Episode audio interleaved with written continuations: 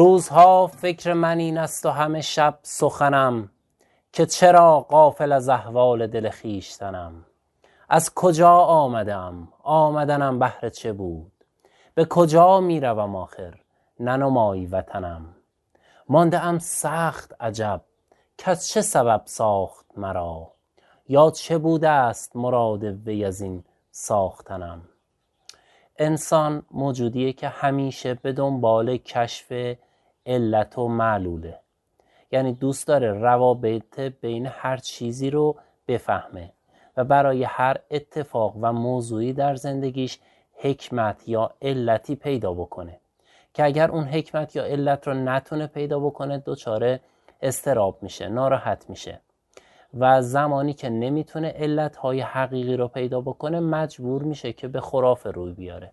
مجبور میشه که مسائل بیهوده ای رو در اندیشه خودش مطرح بکنه و همه اتفاقات رو به اون نسبت بده. حاضر نیست یک قدم برگرده عقب و بگه من ناآگاهم من نمی‌دونم حکمت هر چیزی چیه. دوست داره خودش حکمت هایی رو خلق بکنه و بگه حکمت اصلی ماجرا این بود. یعنی اتفاقاتی که در زندگی ما میفته کسانی که از دست میدیم یا وارد زندگیمون میشن. ثروتی که از دست میدیم یا کسب می‌کنیم. روزهای خوش یا روزهای تلخ. هر کدوم از اونها رو ما نمی‌تونیم بفهمیم که دقیقا چه درسی در برداره و به خاطر چی اون اتفاق در زندگی ما خلق شده. و چون نمی‌تونیم بفهمیم دلیلش رو معمولا با خداوند دچار تضاد میشیم. یعنی ریشه بسیاری از درگیری های ما با خداوند اینه که نمی‌دونیم که چرا این اتفاق در زندگی ما افتاد؟ و چون نمی‌دونیم میگیم مگه خدا عدالت نداره مگه جهان هستی نظم نداره پس چرا من باید این کارو بکنم؟ یا میگیم مگه من آدم خوبی نبودم پس چرا باید این اتفاق بیفته؟ مگه من عبادت نکردم پس چرا این اتفاقات ناگوار در زندگی من میفته و همه و همه سبب میشه که انسان دچار تضاد بشه. چون آدم زجر می‌کشه وقتی حقیقت ماجرا رو نمی‌دونه. و سوال اصلی بشر همواره این بوده که من از کجا آمدم و به کجا میرم؟ و چون ما نمی‌دونیم از کجا آمدیم و نمی‌دونیم به کجا میریم. و چون قسمت اصلی زندگی ما اون حدیه که برای ما قابل تصور نیست اون جاییه که نمی‌فهمیم. اون بودیه که الان متوجهش نمیشیم. نمی‌تونیم در مورد زندگی اکنون خودمون به درک و قضاوت صحیحی برسیم. اینکه من در یک خانواده مذهبی به دنیا آمدم و بعد مذهبی شدم یا در یک خانواده بیدین به دنیا آمدم بیدین شدم. اینکه شما در چه کشوری به دنیا آمدی چرا اینجا به دنیا آمدی چرا پدر مادر من این دو نفر بودن؟ چرا وقتی که من به دنیا اومدم این اتفاقات افتاد. هیچ کدوم از اینها رو ما دلیلش رو نمی‌تونیم متوجه بشیم. و چون نمی‌تونیم دلیلش رو متوجه بشیم یعنی آگاهی و اطلاعات ما برای بررسی تقدیرمون بسیار کمه. یعنی دقیقا من نمی‌دونم که پیش از زندگی چه جایی بودم و پس از مرگ به کجا میرم. چون این رو نمی‌دونم پس نمی‌تونم روی اتفاقات زندگی خودم قضاوت بکنم. بنابراین تمام جاهایی که ما دوچاره تضاد میشیم خودخوری میشیم خودمون رو آزرده می‌کنیم که چرا این اتفاقات در زندگی من داره میفته اولین پاسخش اینه که من اصلا زندگیم رو نمی‌بینم. یعنی اصلا من نمی‌دونم من کی هستم کجا هستم. ما فکر می‌کنیم که یه انسانی هستیم که در یه سرزمینی به دنیا اومدیم. همه جهان هستی نظم خاصی داره. پس من هم طبق یک نظم و برنامه خاصی در اینجا قرار دارم. اما چه نظمی نمی‌دونیم و حکمت پشت مسائل رو ما متوجه نمیشیم. وقتی که آدم ها در وضعیت سوال قرار می‌گیرن و به تفکر می‌پردازن و می‌خوان برای هر معلولی در زندگی خودشون یه علتی پیدا بکنن دچار مشکلات شدید شناختی میشن. و اندوه بار میشن استراب میگیرتشون. مثل یک آدم گم شده در یه فضای بی انتها. مثل یک موجودی که در تاریکی مطلق گام نهاده. مثل کسی که معلق در فضاست نمی‌دونه که به کدام قسمت می‌تونه تکیه بکنه. پس آگاهی و اطلاعاتی که ما از زندگیمون داریم و آن چیزی که به عنوان داده های ورودی می‌شناسیم اصلا برای اینکه بتونیم تقدیرمون رو بفهمیم چه وضعیتی داره کافی نیست. یعنی من هیچ وقت نمی‌تونم بفهمم که برای چی در چنین شرایطی قرار گرفتم و چه درسی قرار بود به من داده بشه و یا تصویه چه حسابی رو جهان هستی با من کرد و ما نمی‌تونیم خیلی مسائل رو متوجه بشیم.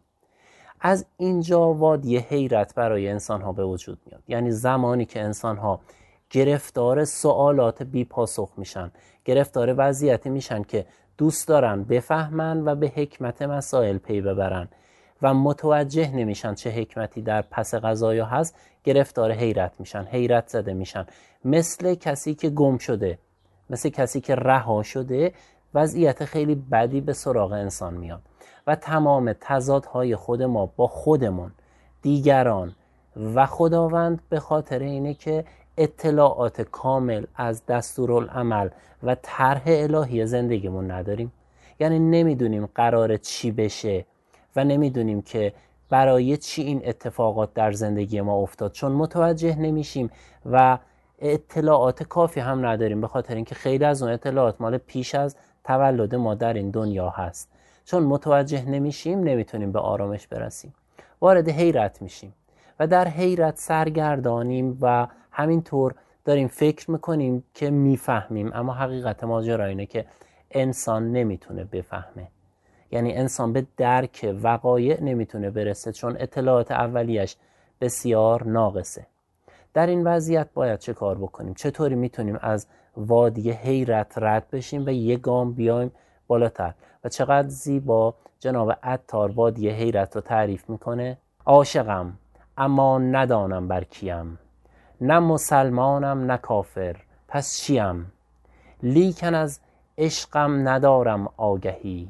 هم دلی پر عشق دارم هم توهی یعنی وارد وضعیتی شده که هیچ چیزی را نمی‌تونه متوجه بشه که الان من باسه چی اصلا اینجا هستم. حتی یکی از علتهای خودکشی انسان ها اینه که نمی‌دونن اینجا دارن چه کار می‌کنن.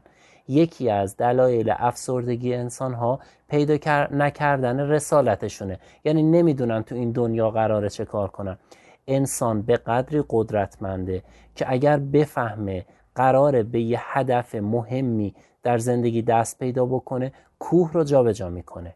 اما زمانی که نمی‌دونه قراره چه کار بکنه نمی‌دونه فردا چه اتفاقی میفته نمی‌دونه طرح الهیش چیه برنامه زندگیش چیه دچار حیرت میشه. و این حیرت افسردگی میاره. وضعیتی برش به وجود میاد که به خاطر اینکه نمی‌دونه می‌خواد چه کار بکنه هیچ حرکتی نمی‌کنه.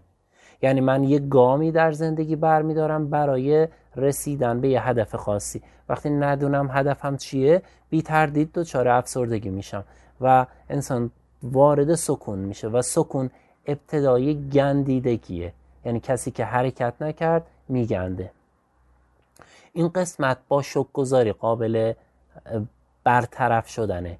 یعنی وادی حیرت وادی پیش از شناخته وادی پیش از درک و معرفته که آدم فقط گیجه. این, این تیکه رو می‌تونه با صبر و استقامت شاکرانه حلش بکنه. یعنی بیاد با شک گذاری ماجرا رو تمامش بکنه. خدایا از تو سپاس گذارم بابت تمام مسائل و اتفاقات زندگی که دلیل و حکمتش رو من نمی‌دونم اما تو می‌دونی. بابت تک تک رنج هایی که من کشیدم و نمی‌دونم چرا اون رنج رو کشیدم اما تو می‌دونی. پروردگارا تو بهتر می‌دونی که چرا من اینجا متولد شدم. تو بهتر می‌دونی که من چرا در این سرزمین با این وضعیت بزرگ شدم. پروردگارا علت شکست منو تو می‌دونی. ببینید ما علت های اولیه زندگیمون رو نمی‌دونیم. نمی‌دونیم اصلا چرا اومدیم اینجا. علت های ثانویه رو هم نمی‌دونیم. یعنی من نمی‌دونم چرا در این مسیر قرار گرفتم. چرا با این دوست شدم. چرا از اون جدا شدم. همه چراهای زندگیمون رو ما نسبت بهش ناآگاهیم. اگر پاسخی هم داریم من بی تردید میگم اون پاسخ یه پاسخ بسیار ضعیف ذهنیه. یعنی طبق آموزش های اولیه که خودمون دیدیم پاسخ حقیقی در نزد ملکوت الهیه. ما از اون پاسخ ناآگاهیم. اینجا فقط یک راه داره. یعنی گذر از مرحله حیرت فقط یک راه داره. اینکه انسان پذیرش بالا داشته باشه و بدونه آن پروردگاری که جهان به این زیبایی رو با نظم حیرت انگیز خودش داره هدایت می‌کنه. بی تردید اتفاقات زندگی من رو هم با برنامه ریزی شگفت انگیزی داره جلو می‌بره. یعنی من یک موجودی نیستم که از این تاریخ متولد شدم و به این تاریخ بایستی که جهان رو ترک بکنم. من هزاران هزار میلیون ها سال در ابعاد دیگر یا دنیاهای دیگر زیسته بودم و خواهم زیست. و به هیچ عنوان ما موجودی نیستیم که به پایان برسیم. ما نه ابتدای ما مشخصه نه انتهای ما. بر روی عمر کوتاه و اتفاقات کوتاه زندگی خودتون هیچ قضاوتی نکنید. وقتی که بیشتر بررسی می‌کنیم و وادی حیرت برای ما بیشتر باز میشه و سرگردان تر میشیم. برای گذر از وادی حیرت شروع بکنید به شوک گذاری بابت تمام اتفاقاتی که دلیلش رو نمی‌دونید لطفا یک دور زندگی خودتون رو مرور بکنید. هر کدوم از ما یک داستانی درای زندگی داریم که این داستان بسیار شگفتانگیزه که چرا این اتفاق ها افتاد چرا من در این موقعیت قرار گرفتم و این داستان رو مطمئن باشید یه کارگردان پشترش هست. چون نمی‌تونه داستان به این زیبایی با این همه اتفاق که برای هر انسانی اتفاقهاش منحصر به فرده بدون کارگردان باشه. و تنها کاری که می‌کنیم برای تک تک اتفاقات و خاطرات و مسائل زندگی که نتونستیم دلیلش رو بفهمیم و الان دو چاره یه خلع هستیم بابت اونها شک گذاری می‌کنیم. خدایا شکرت. بابت تمام اتفاقاتی که در زندگی من افتاد و من دلیلش رو نمی‌دونم. و مطمئنم ای پروردگار دانا و مهربان تو برای من طرح الهی زیبایی ریختی. یک سوال اساسی بشر همیشه این بود که از کجا آمده ام و به کجا می‌روم. و بشر فکر می‌کرد اگر پاسخ این سوال رو بفهمه می‌تونه گام های بسیار بلندی در حیطه معنویت برداره. من امروز خیالتون رو راحت کنم. این سوال پاسخی نداره. و ازتون خواهش می‌کنم. تمام مسائلی که مربوط به خارج از این زندگی چند ساله ما هست اینها رو فراموش کنید. اینها دردی از ما دوا نمی‌کنه چون من نمی‌تونم هیچ وقت بفهمم کجا بودم و نمی‌تونم متوجه بشم به کجا خواهم رفت. پس بیایم توجه و تمرکزمون رو بر روی همین دوران زندگی خودمون بگذاریم. یعنی همین قسمت های کوچک زندگی رو دقیق بررسی کنیم. وقتی که شما تصمیم می‌گیرید با خود رو سفری طولانی برید هزاران کیلومتر می‌خواین رانندگی بکنید شما فقط ده متر 15 متر جلوی ماشین خودتون رو دارید می‌بینید. همین تیکه رو خوب بسازید. خود جاده شما رو به اون مسیری که باید ببرید خواهد برد. تا زمانی که با اتفاقات ناشناخته زندگی خودتون به صلح نرسید و این درگیری رو به پایان نرسونید که من برای چی در این وضعیت قرار گرفتم وارد مرحله شک گذاری نمیشید. نمی‌تونید با خودتون کنار بیاید. خودتون رو قضاوت می‌کنید متهم می‌کنید محکوم می‌کنید.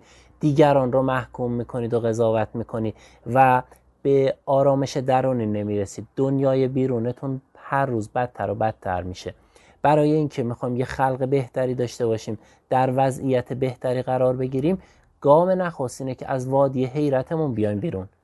یعنی هر آنچه که بوده را میگیم نمی‌دونیم چرا این اتفاق افتاده اما یه چیز را می‌دونیم که پروردگاری هست که اون پروردگار درست رفتار می‌کنه. این میشه اعتماد. اعتماد کنیم به کسی که روزی مورچه های زیر زمین رو داره میرسونه. کسی که داره صدای تک تک پرندگان و انسان ها رو میشنوه. کسی که با حکمت بی نظیر خودش داره جهان رو هدایت می‌کنه. اینجا باید اعتماد کرد. باید پارو نزد واداد. باید دل رو به دریا داد. خودش میبرتت هر جا دلش خواست. یعنی یه برنامه ای داره خود ما رو می‌بره به اون سمتی که باید ببره. و آنچه که ما پذیرش و شک گذاری خودمون رو بیشتر بکنیم می‌تونیم راحت ترین مسیر رو طی بکنیم. پس یک بار دیگه بررسیش می‌کنیم. اینکه ما اتفاقاتی در زندگی ما هست که ما را وارد وادی حیرت می‌کنه. یعنی سرگشته و گیج میشیم. نمی‌دونیم باید چه کار بکنیم. وادی حیرت رو فقط با شک گذاری میشه طی کرد. یعنی بگیم پروردگارا من پذیرفتم و مهم نیست از کجا آمدم و مهم نیست به کجا میرم. آنچه که تو تصمیم گرفتی و برای من در نظر گرفتی و خلق کردی بهترینه. من پذیرفتم تسلیم دست و بالا. می‌خوام ادامه راه رو حرکت بکنم.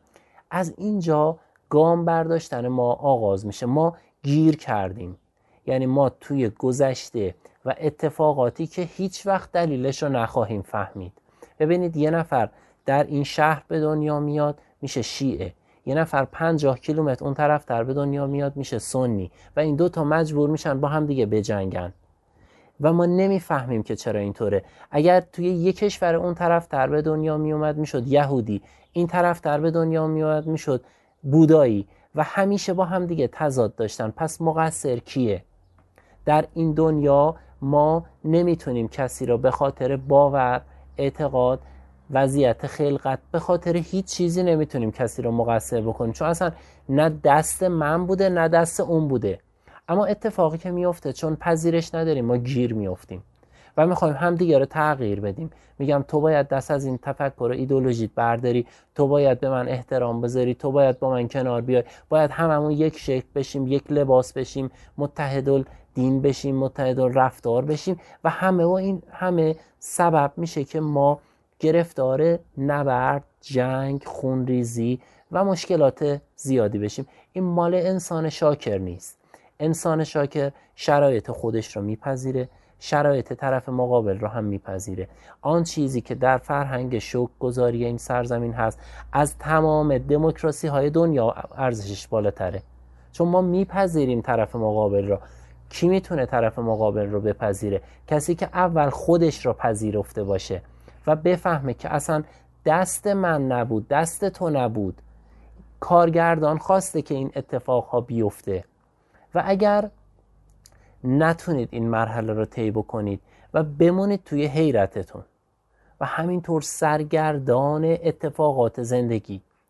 بسیار خطرناک عمر طی میشه بدون اینکه ما سلوک و حرکتی داشته باشیم. مثل انسانیه که می‌خواد در مسیر تعالی حرکت کنه قل و زنجیر پاشو به یه سرزمینی بسته. چطور رها میشه؟ زمانی که از حیرت بیایم بیرون و بتونیم حیرت رو رها بکنیم بتونیم با شک گذاری موضوعاتی که خبر نداریم رو بگیم خدایا تو که خبر داری. پس لطفا برای چیزهایی که نمی‌دونید. خدایا بابت نعمت هایی که من ازش خبر ندارم. تو زندگی من بود اما درک و شعور من اجازه نمی‌داد که بابتش تشکر بکنم. چون اصلا نمیشناختم که اینها نعمته. بابت اتفاقات خوبی که در زندگی من افتاد اما آنقدر نگاه من کوچک و ریزبین و ضعیف بود که نتونستم بفهمم این اتفاقات خوبه. خدایا شکرت می‌کنم. خدایا بابت تمام مسائل و دستاوردهایی که در زندگی من هست و من ازش ناآگاهم. و واقعا ناآگاهم خواهم ماند و هیچ وقت نمی‌تونم حکمتش رو بفهمم. و همینطور زندگی تمام میشه بدون اینکه من بفهمم. خدایا بابت اونها هم از تو سپاس گذارم و چقدر زیبا جناب مولانا این وضعیت خروج از حیرت رو توصیف می‌کنه که دیگه ما کاری نمی‌تونیم بکنیم. یکی دیگه باید بیاد دست ما رو بگیره ببره. از این شهر ظلمت زده نجات بده. همه ما افتاده این میگه من مست و تو دیوانه. ما را که برد خانه. صد بار تو را گفتم کم خورد دو سه پیمانه. در شهر یکی کس را هوشیار نمی‌بینم. هر یک بتر از دیگر شوریده و دیوانه در پناه نور و عشق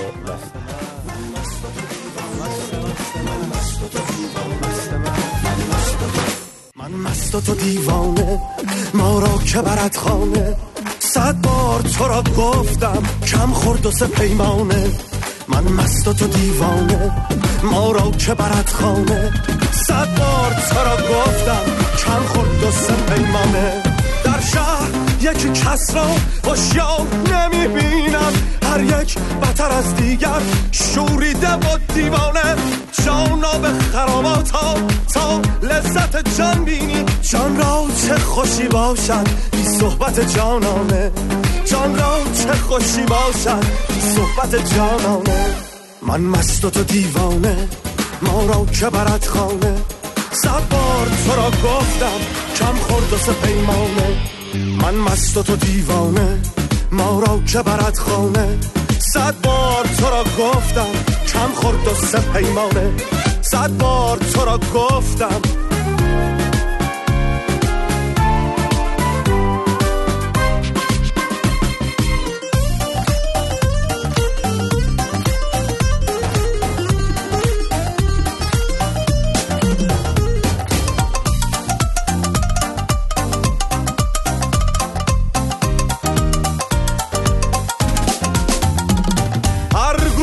یکی مستی؟ دستی زده بر دستی. وان ساقی سرمستی. با ساغر شاهانه. ای لولی بر بدزن تو مستر یا من ای پیش چطور مستی. افسون من افسانه.